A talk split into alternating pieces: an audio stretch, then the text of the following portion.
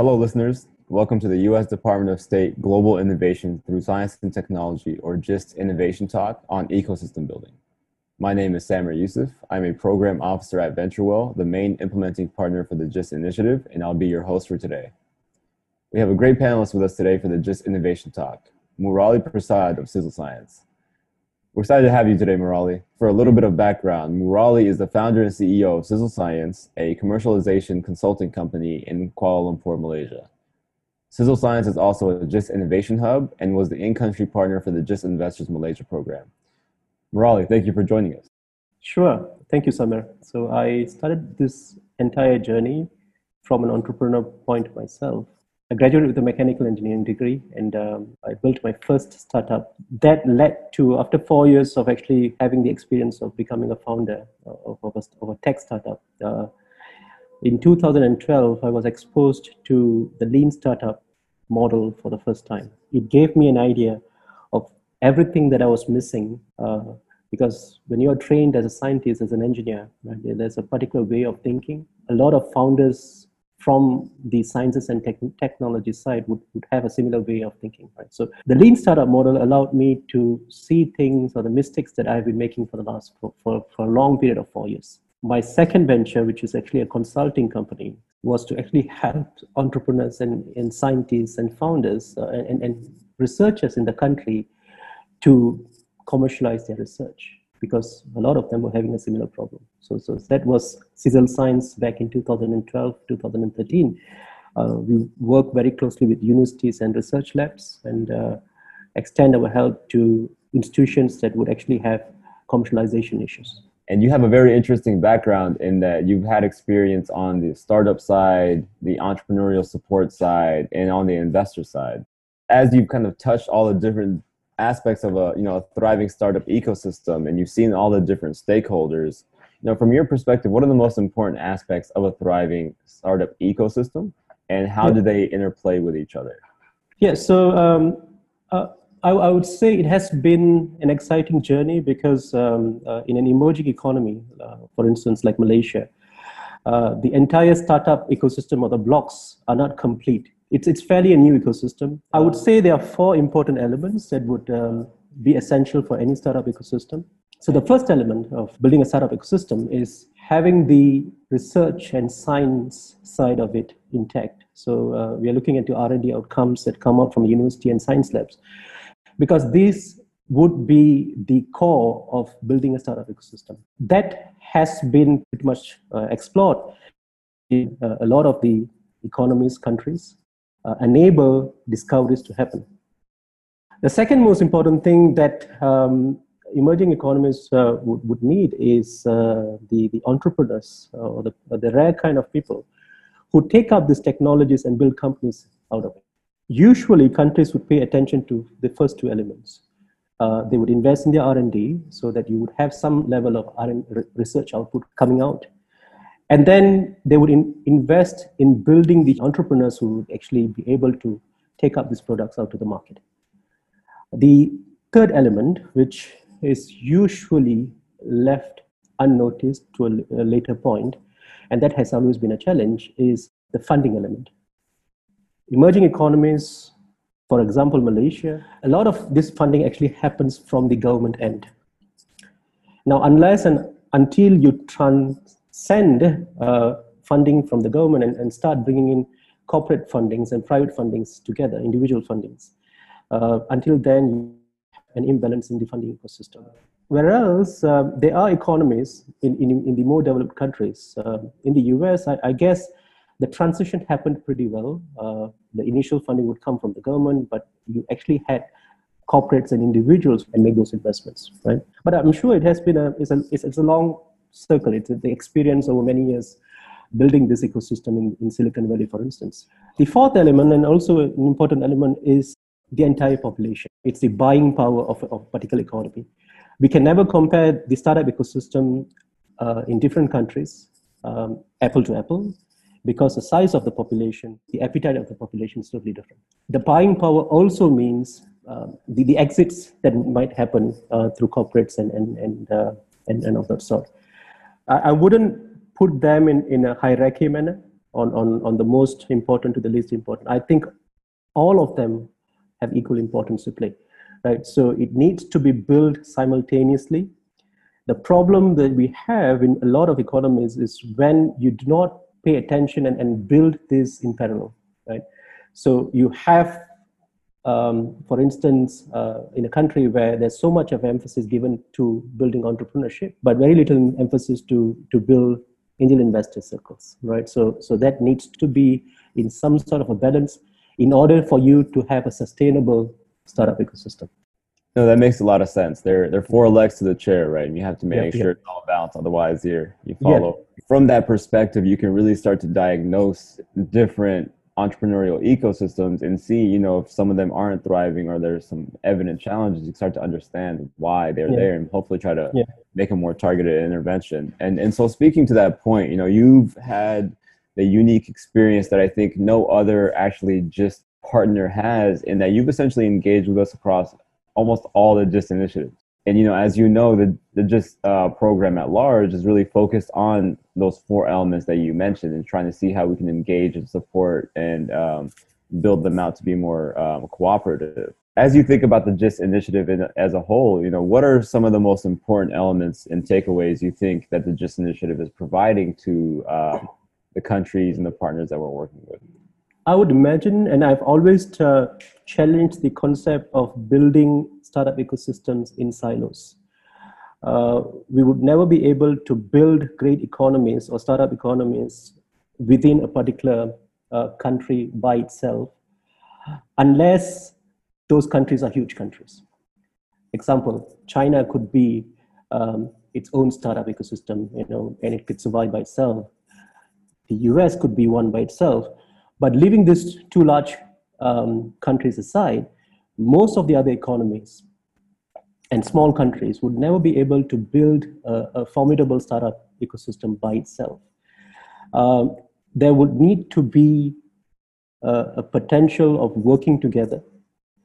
And this is what GIST has enabled. I think GIST would be, to my best knowledge, the only governmental organization that is able to connect entrepreneurs across the globe. Uh, most of the agencies or governmental agencies that I am aware of, and those in Malaysia, and I'm sure this is the pretty much a similar case everywhere else, are mandated to build their startup, startup ecosystem from the inside. Therein lies the challenge. It was an exciting experience when I was uh, in the US last year when I was able to see a room full of entrepreneurs from different uh, emerging economies, how each one of them were able to build something amazing. I, I, guess the founders of GIST or people who, who built the GIST model understood this. That the next big idea might not be happening in the US. There are chances that it might be happening somewhere else in the world. It should not stop us from connecting with those ideas. That is a great point, and I know that's something very intentional that you know the folks at the the U.S. State Department really thought about, and how can we increase collaboration and connectiveness and make just that connective tissue that helps to catalyze a lot of the innovation and entrepreneurship. And and I have to say at the um, the mm-hmm. GIST Investors Forum last year, where it was you and you know uh, Tarek from Egypt and you know Aaron from Vietnam. It was it was incredible seeing all of y'all in the room and just discussing much of the strategies and initiatives you've taken that are so close and aligned and just there's so much opportunity for collaboration that you know may have not been clear when when somebody said, you know, somebody who launched an angel network in Malaysia can collaborate with an angel network in, in Egypt, for instance. And so that was, that was an awesome experience. I, just love just being in the room, listening to the conversations. Yeah. Um, and so pivoting a little bit toward angel networks and building angel investor ecosystems. Can you talk a little bit more about your process and what you went through um, as you built angel networks in Malaysia? And you know, what were some of the challenges, but also opportunities that you saw?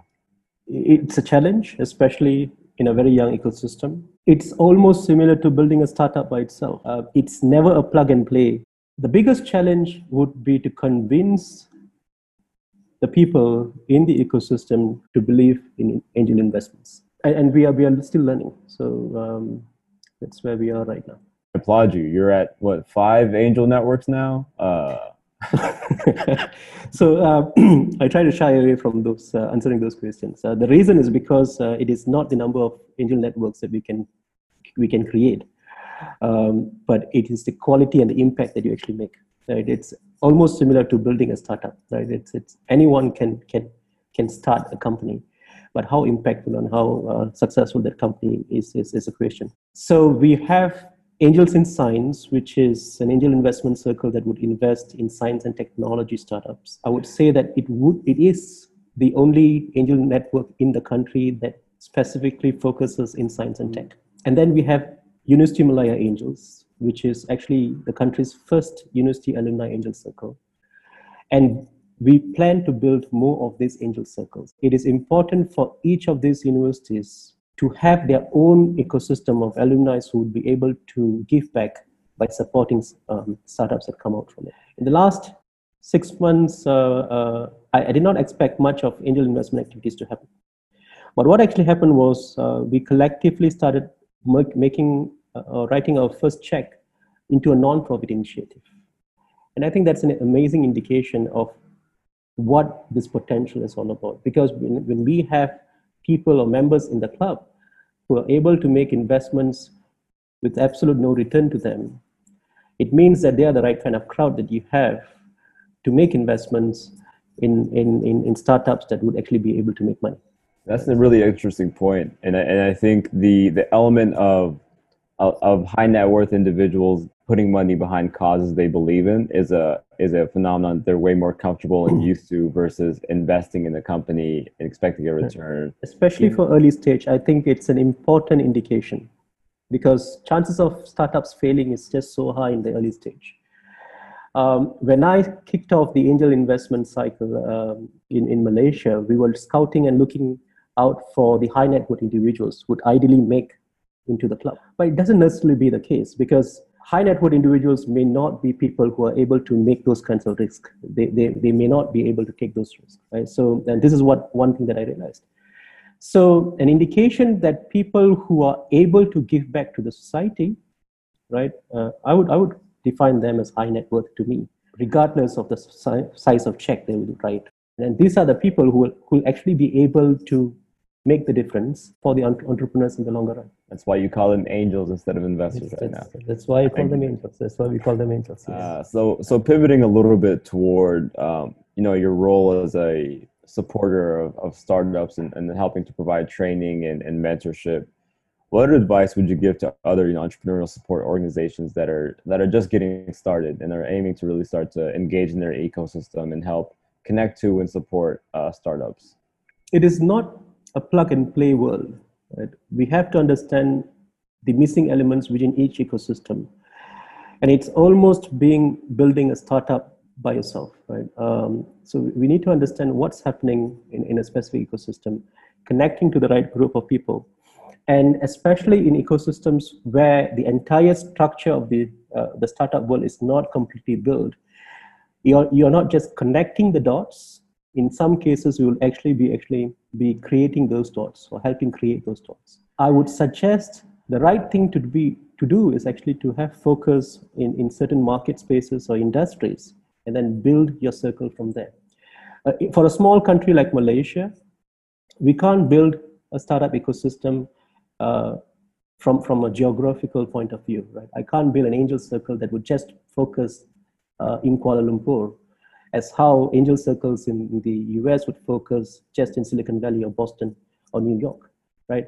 That model will not work in Malaysia for a small country like Malaysia because the number of startups that you would be getting in a particular location or a particular state is just too small.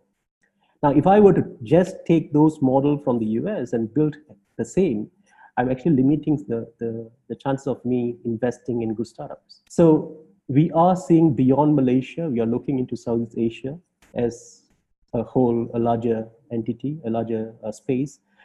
And I think when you increase that size of space, but you focus on the industries, for instance, healthcare, you have a better chance of finding um, successful startups or potentially successful startups to, to invest in. The people who are building these spaces, the people who give this kind of support, sh- should be looking into the bigger picture and, what fits your particular space, what fits your particular market. The Japanese startup system is completely different from the Korean startup system or the Indian startup system. We have to work with the existing players and how we can actually complement. It makes a lot of sense. And um, you dropped a lot of knowledge on us right now. and and um, you kind of just talked about the different elements of the entrepreneurial ecosystem and how they interplay and, and the importance of making everything kind of very be culturally competent. Uh, before we, you know, we sign off, do you have any final words just to, to share with the audience and those that are listening? Uh, the business of entrepreneurship is an important part of uh, the world as we see it today. Um, I think COVID has dropped so much of light, uh, as much as uh, the damage that it has caused causing the world. Uh, it is also teaching us that we are able to build things faster, faster than anything that we thought we can possibly do. We are able to work together in remote spaces. I would say COVID is actually the actual dis- disruptor. Right? So it's actually disrupting the world. I, I think that um, innovation often happens when there is chaos. One example that I would give in Malaysia is when the lockdown happened and the corporates were co- closed and the large corporates were closed it was the entrepreneurs who were actually built to operate in a startup mode who were actually were able to go out and make the impact right? So they were making impact um, in an individual capacity. They were making impact from the startups they run in. But because we have been accustomed to manage chaos to manage uncertainties covid al- almost felt like um, that's how things are on a, on a usual day for us. I know your your iHub was very active in responding to the pandemic and specifically around mobilizing to get more hand sanitizers out to different parts of Malaysia. So if you could just share a little bit more about that uh, initiative, how it got started and where you are at now. So that was that I, I would imagine that as one of the most purposeful thing that I've engaged myself in. We mobilized six university labs uh, across Malaysia which were able to produce hand sanitizers for uh, a fraction of the cost of those selling the market. And um, give it out free to the needy uh, who were not able to purchase hand sanitizers at the price they were selling right? So it was ridiculously high. I think that's the case everywhere. Um, and through these six universities we were able to produce and in a very lean way able to produce um, close to about 40,000 hand sanitizer bottles. And because of the lockdown, we were not able to uh, we were not able to travel between states. So we had mobilized these universities between, uh, in different states, and each state had its own supply chain uh, network in place. How did this happen? I would have to thank GIST for it. Why? Because the six universities is actually part of a GIST network in the country right?